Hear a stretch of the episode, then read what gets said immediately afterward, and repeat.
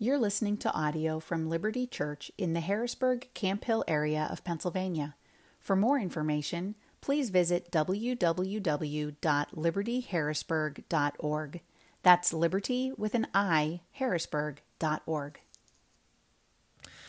Question I want to put before you this morning as we begin our time is this What is Jesus' heart toward his people? And even more personally, what, what is Jesus' heart toward you?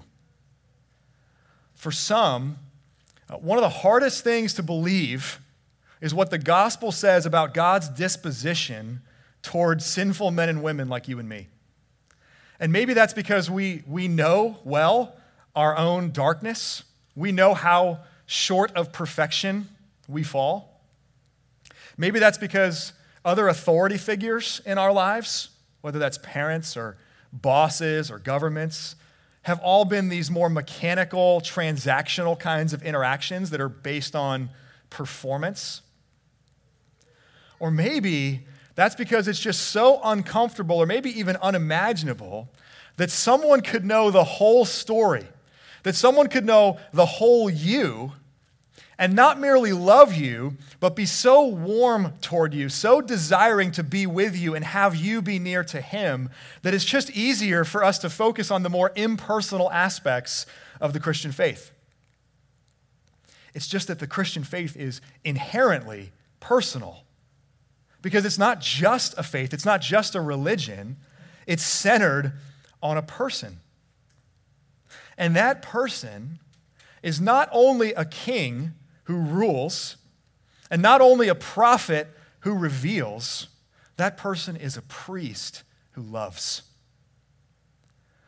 We're nearing the end of the Advent season, as Bob called our attention to just a few minutes ago. We're nearing also the end of our series on the threefold office of Christ.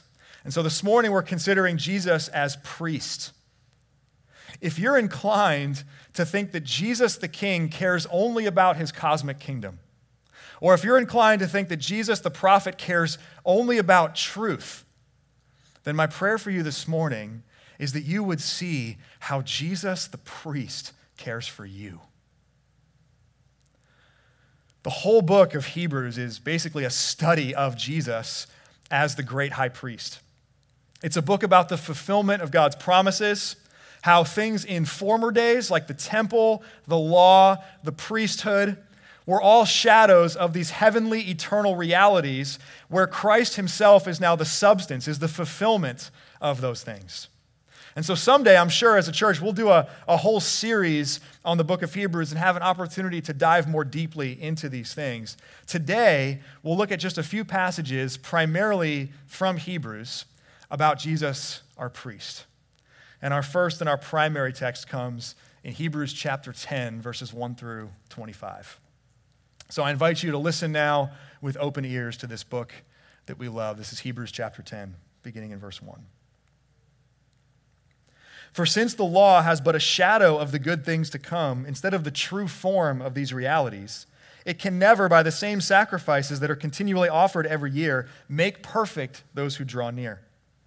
Otherwise, would they not have ceased to be offered, since the worshippers, having once been cleansed, would no longer have any consciousness of sins? But in these sacrifices, there is a reminder of sins every year. For it is impossible for the blood of bulls and goats to take away sins. Consequently, when Christ came into the world, he said, Sacrifices and offerings you have not desired, but a body you have prepared for me.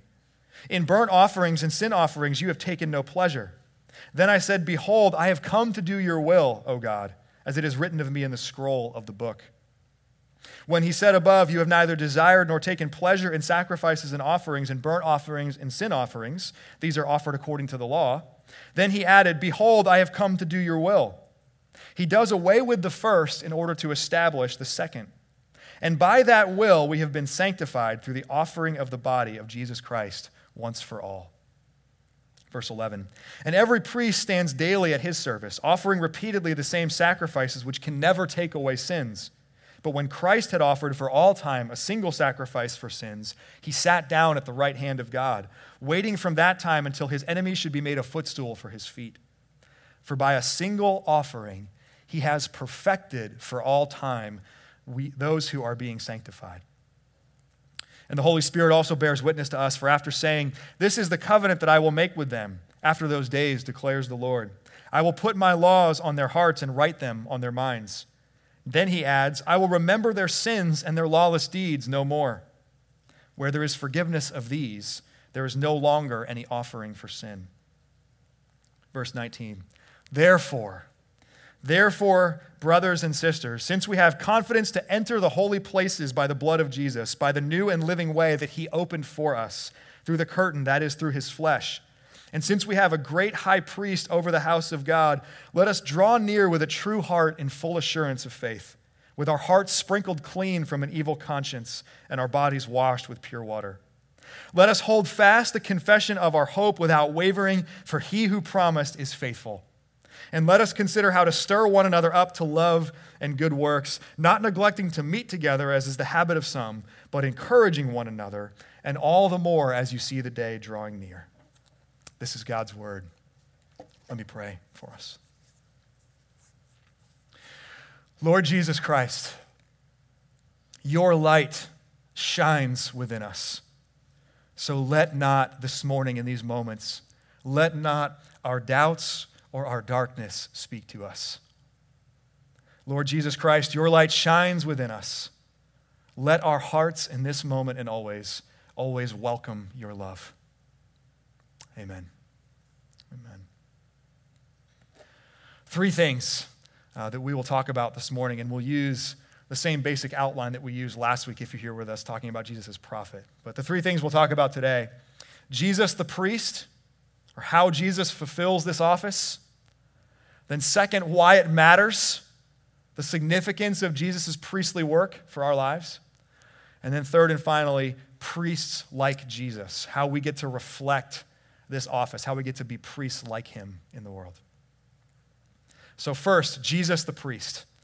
How does Jesus fulfill the office of priest? Three really big words that we'll, I'll share with you and then we'll unpack this morning incarnation, propitiation, intercession. Incarnation.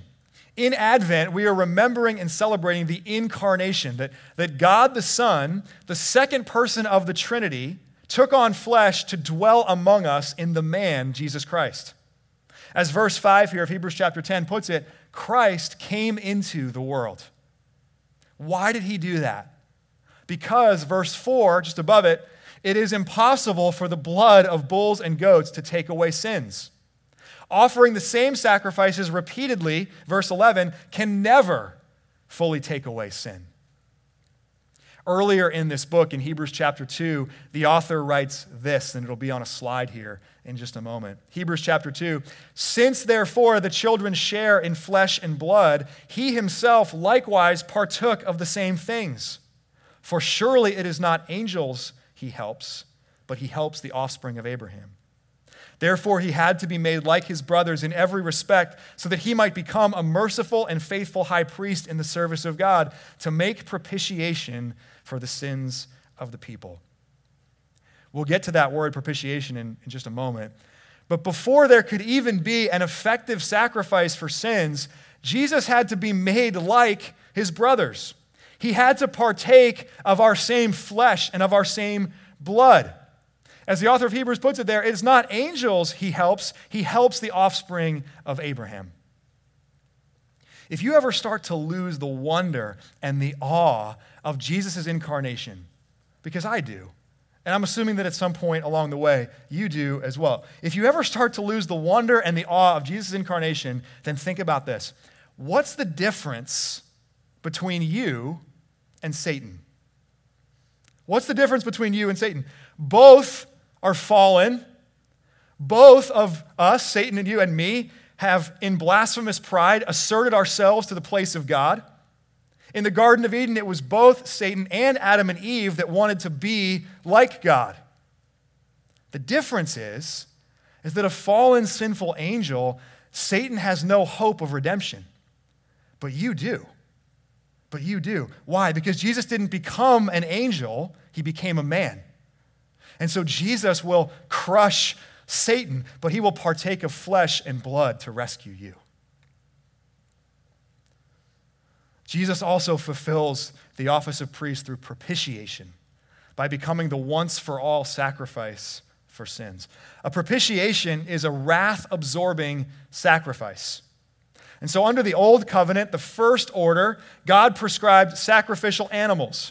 They took the place of the people. And when they were slaughtered, when their, when their blood was poured out, when they were laid upon the altar, God's wrath was placed upon them rather than upon his people. That's propitiation.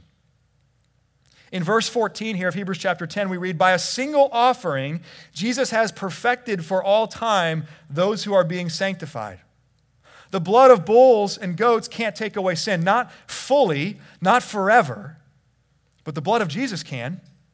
The blood of Jesus can. Animal sacrifice, the whole sacrificial system under the old covenant was God's forbearance in his patience, in his mercy, he made a way to deal with his people's sin. He found a way to propitiate his own wrath, his own judgment. But the blood of Jesus, the blood of Jesus transforms all of that forbearance into fulfillment. Into fulfillment. Jesus, as we saw a couple weeks ago, is both the victim and the priest because of the incarnation, through the incarnation, he is the single offering. It's his body, it's his blood. He becomes the victim so that simultaneously, as our priest, he can present us blameless before God. So there's incarnation, there's propitiation, and there's intercession. Intercession. A question for you for this morning What is Jesus doing right now? What is Jesus doing right now? Rightfully so, we often, when we think about the work of Jesus, we look back into the past and we think about the finished work of Christ on the cross and his resurrection and his ascension. What is Jesus doing today, at this very moment? He is seated, verse 12, at the right hand of the Father. And as the author of Hebrews makes clear in several other texts, he is interceding for his people. An intercessor is a, a third party who makes a case for one party to another, who pleads their cause. And Jesus today, in this very moment, is pleading our cause before God. This, of course, has always been the role of God's priests to intercede for the people, to connect the people to God, and to connect God to the people. They plead the, the people's cause before God. It's just that now, in Jesus, our cause is infinitely better. It's no longer based on animal sacrifices. It's no longer based on our own efforts to keep God's law. Now it's based on Jesus' saving work. It's based on his performance and not our own. So it's no longer human priests pleading with God and saying things like, please don't count our sins against us. Now it's Jesus saying, from the right hand of the Father in heaven, right next to him in heaven, saying to God, all of their sins have been counted against me. Put it on my account. It's already been paid.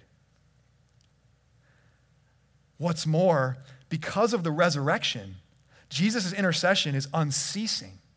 Unceasing. Hebrews chapter 7, we read this. This will be on a slide as well. The former priests were many in number because they were prevented by death from continuing in office. But he, Jesus, holds his priesthood permanently because he continues forever. And consequently, he is able to save to the uttermost those who draw near to God through him, since he always lives to make intercession for them. Jesus is the permanent priest, continually, unceasingly making intercession for us, reminding the Father that what, of what he has accomplished for all those who share in flesh and blood. Jesus brings his past finished work into the present. He makes it count now, today, for you and me. And therefore, Jesus, the great high priest, saves not in part, not in just certain moments of your life or in certain kinds of sin patterns in your life, but he saves to the uttermost those who draw near to God through him. So, this is Jesus, the high priest. This is how Jesus fulfills that office. Second, second, let's talk about why this matters. Why this matters. And it's hard to not already bleed into that as we already have about why this matters so much. But Jesus' priestly work makes all the difference in the world.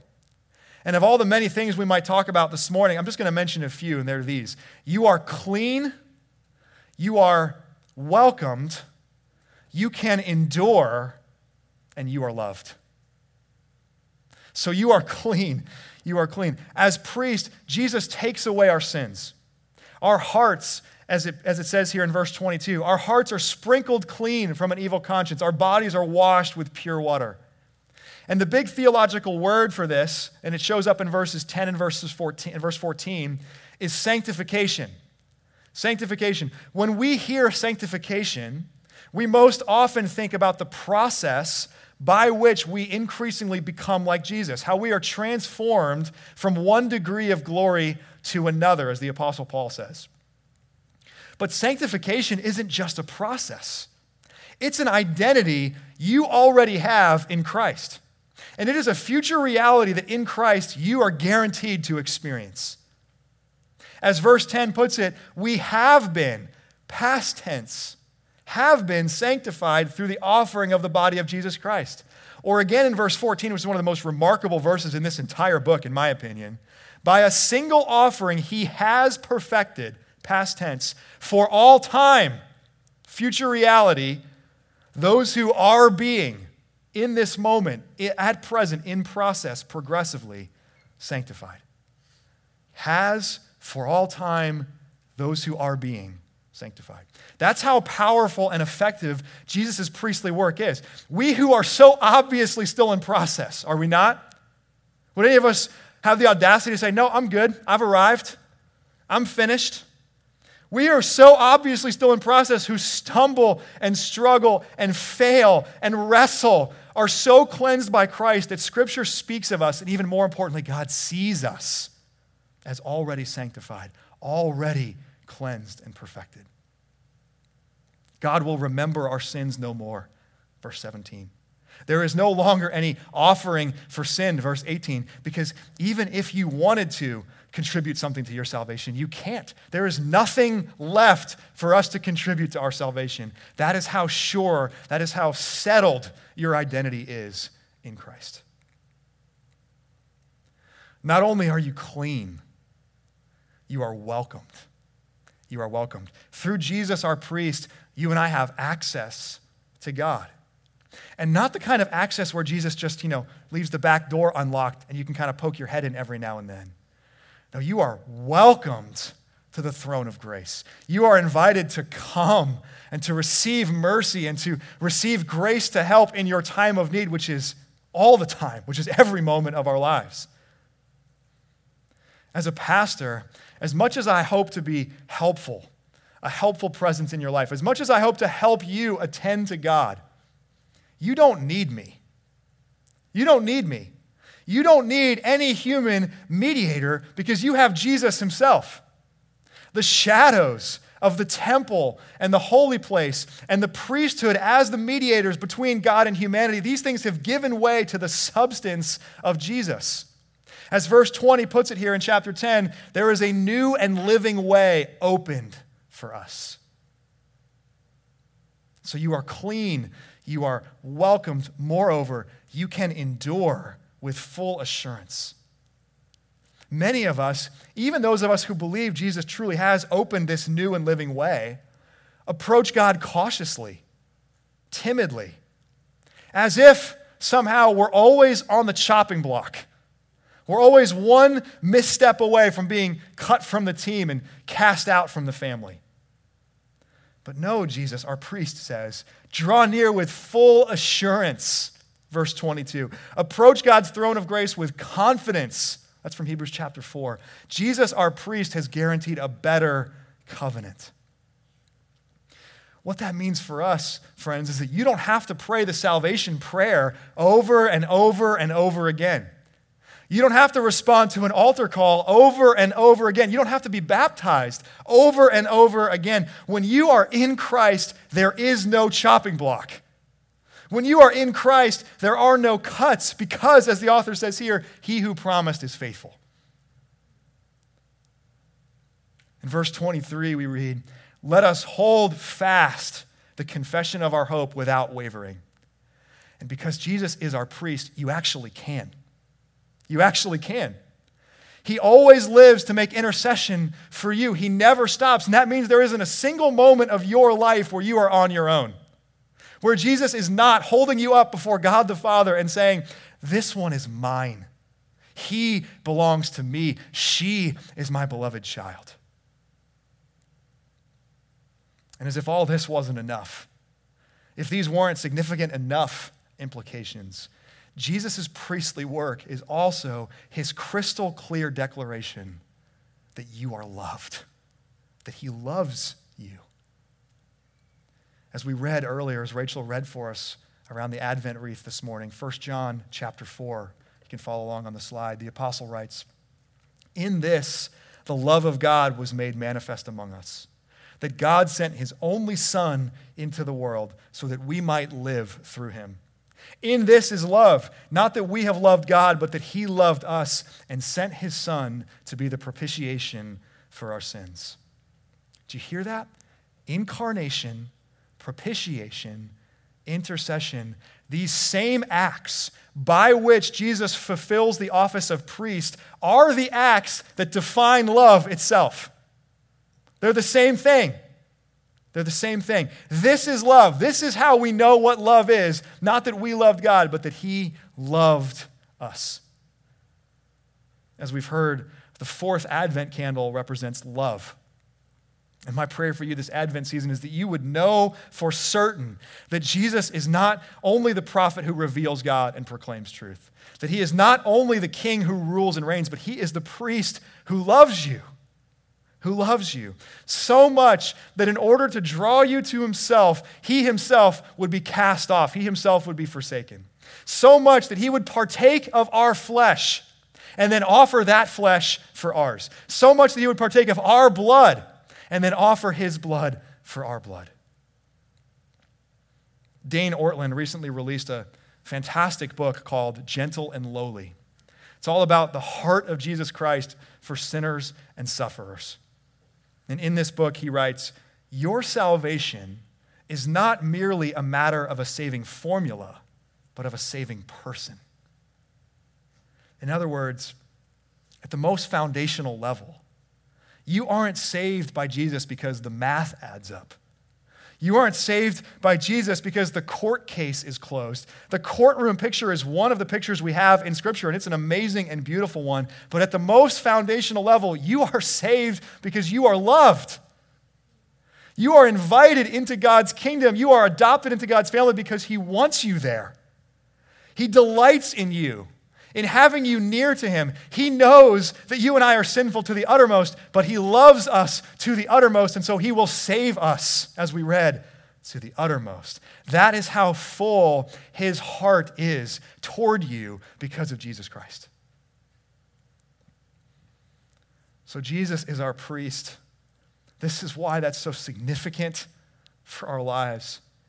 Third, how do we reflect Jesus' priestly role. How are we priests like Jesus? Though we are certainly not Jesus, we are called to be priests. And two passages in particular come to mind. You can follow along with these on the screen.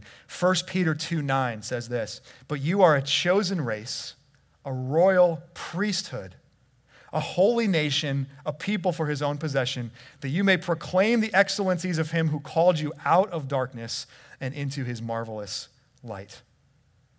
And then Revelation chapter 1 and then chapter 5 as well says this To him who loves us and has freed us from our sins by his blood and made us a kingdom, priests to his God and Father.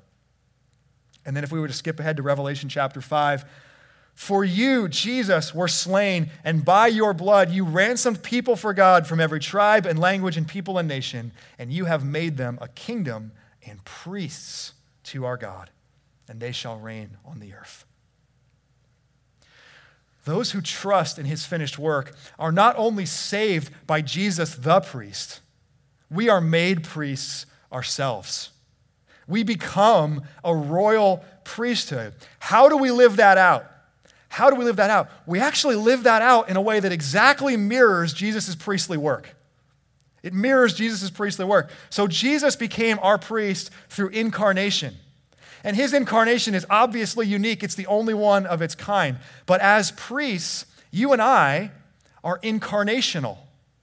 Incarnational. We dwell among, we enter in, we live and speak and serve as the very presence of Jesus, not isolated, not cloistered off from the rest of the world, but in it. Don't run from the broken places and the broken people in your neighborhoods or in your schools or in your workplaces. As priests, run into them, run toward them. I rejoice over and over again at the way our church rallies to support our local partners in ministries of mercy. Groups like New Hope Ministries and Bethesda Mission and Peace Promise and Capital Area Pregnancy Center. But as we step back and survey those partnerships, a lot of our support, a lot of our partnership with them is financial, which is beautiful, necessary. They're grateful for that level of partnership, but it doesn't necessarily require incarnation. It's possible to give your money, it's possible to give your time even, and still to remain distant from people. In taking on a stock of your life, if, if your pursuit of mission and service and generosity, if it's characterized by distance from people, then ask God for eyes to see the incarnational opportunities all around you because they exist. I promise. I promise. In our neighborhood, my wife has done a phenomenal job leading our family into it. I joke with other people that I talk about it a lot, but the reason that we do it and are anywhere close to pursuing it faithfully is because she leads our family well in our own neighborhood in that. And with these lenses that she's led our family to have in our neighborhood, it didn't take long for the opportunities just to come pouring in cancer and addiction and overdose and adoption and births and deaths. It's often overwhelming. It's often overwhelming. And in many of those things, it's not like I have much ability to change people's circumstances, but we can dwell among.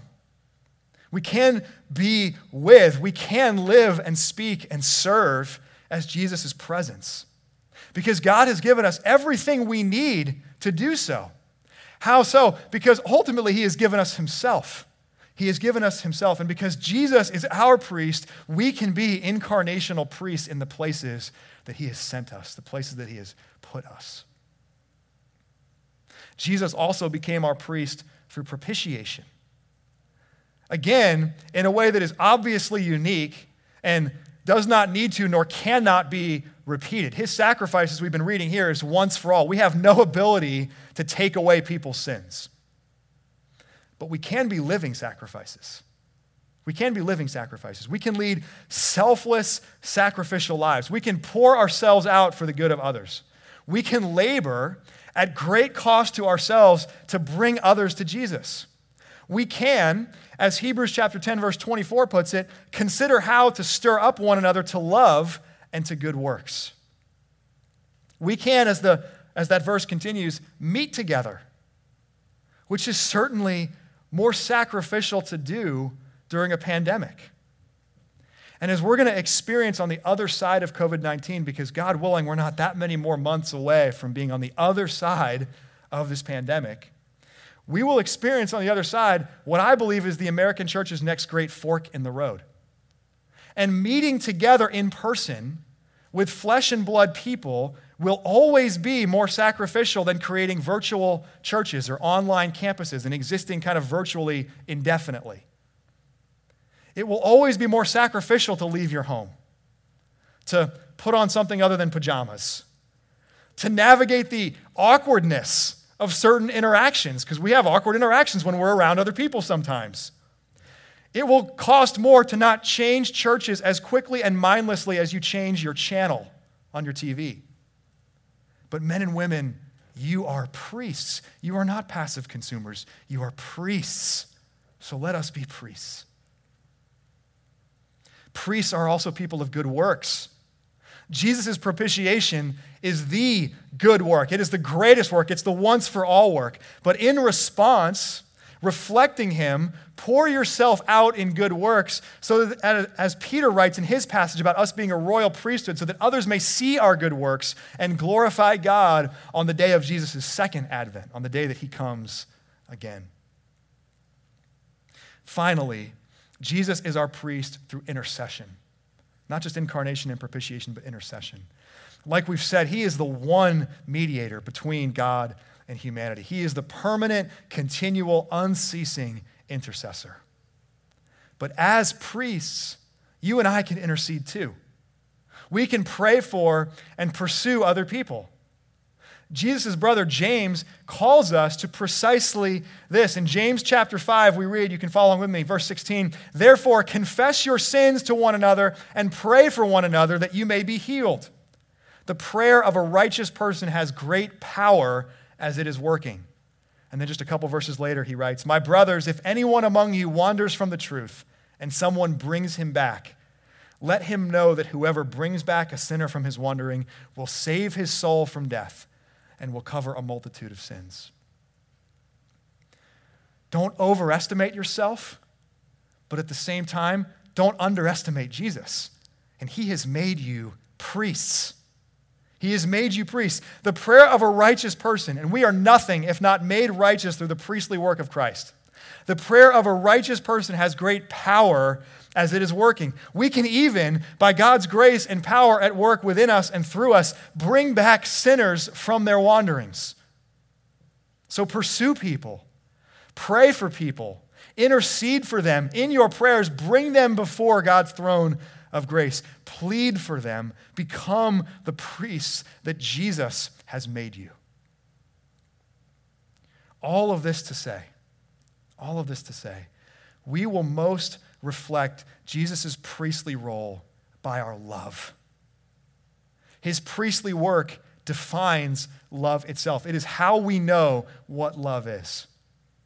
So, love like loved people. Loved like, like the loved people you are. Love like only loved people can. Be so assured and so confident for the love of God that God has for you in Christ that you are truly free to love other people. And in seeing Jesus' full heart for you, may your heart be so filled that it can't help but spill over in love for others. Jesus is not only the reigning king, Jesus is not only the revealing prophet, he is the incarnate, propitiating, interceding priest who loves you. And so today and always, may you rest in his love. And may you become the priests that he has made you. Amen. Amen. Let me pray for us. Almighty and loving God because you love us truly in Christ. We bless you for the gift of your word. We bless you not only for the gift of your word, but for the word made flesh dwelling among us in the person of Jesus. We bless you for the gift of his incarnation and his propitiation and his intercession. The love that you have for us and the love that you have demonstrated for us through these great acts. We ask now for the grace to believe what we have heard. Because truly, Father, it is unbelievable. It is hard to believe this kind of love that you would have for us. So grant us the grace to believe it. And grant us the grace to live in ways that honor you above all. Help us to be the loving priests that you have made us to be. And we pray this all through Jesus, our priest. Amen. Thank you for listening to audio from Liberty Church. To learn more about our church or to listen to previous recordings, visit www.libertyharrisburg.org.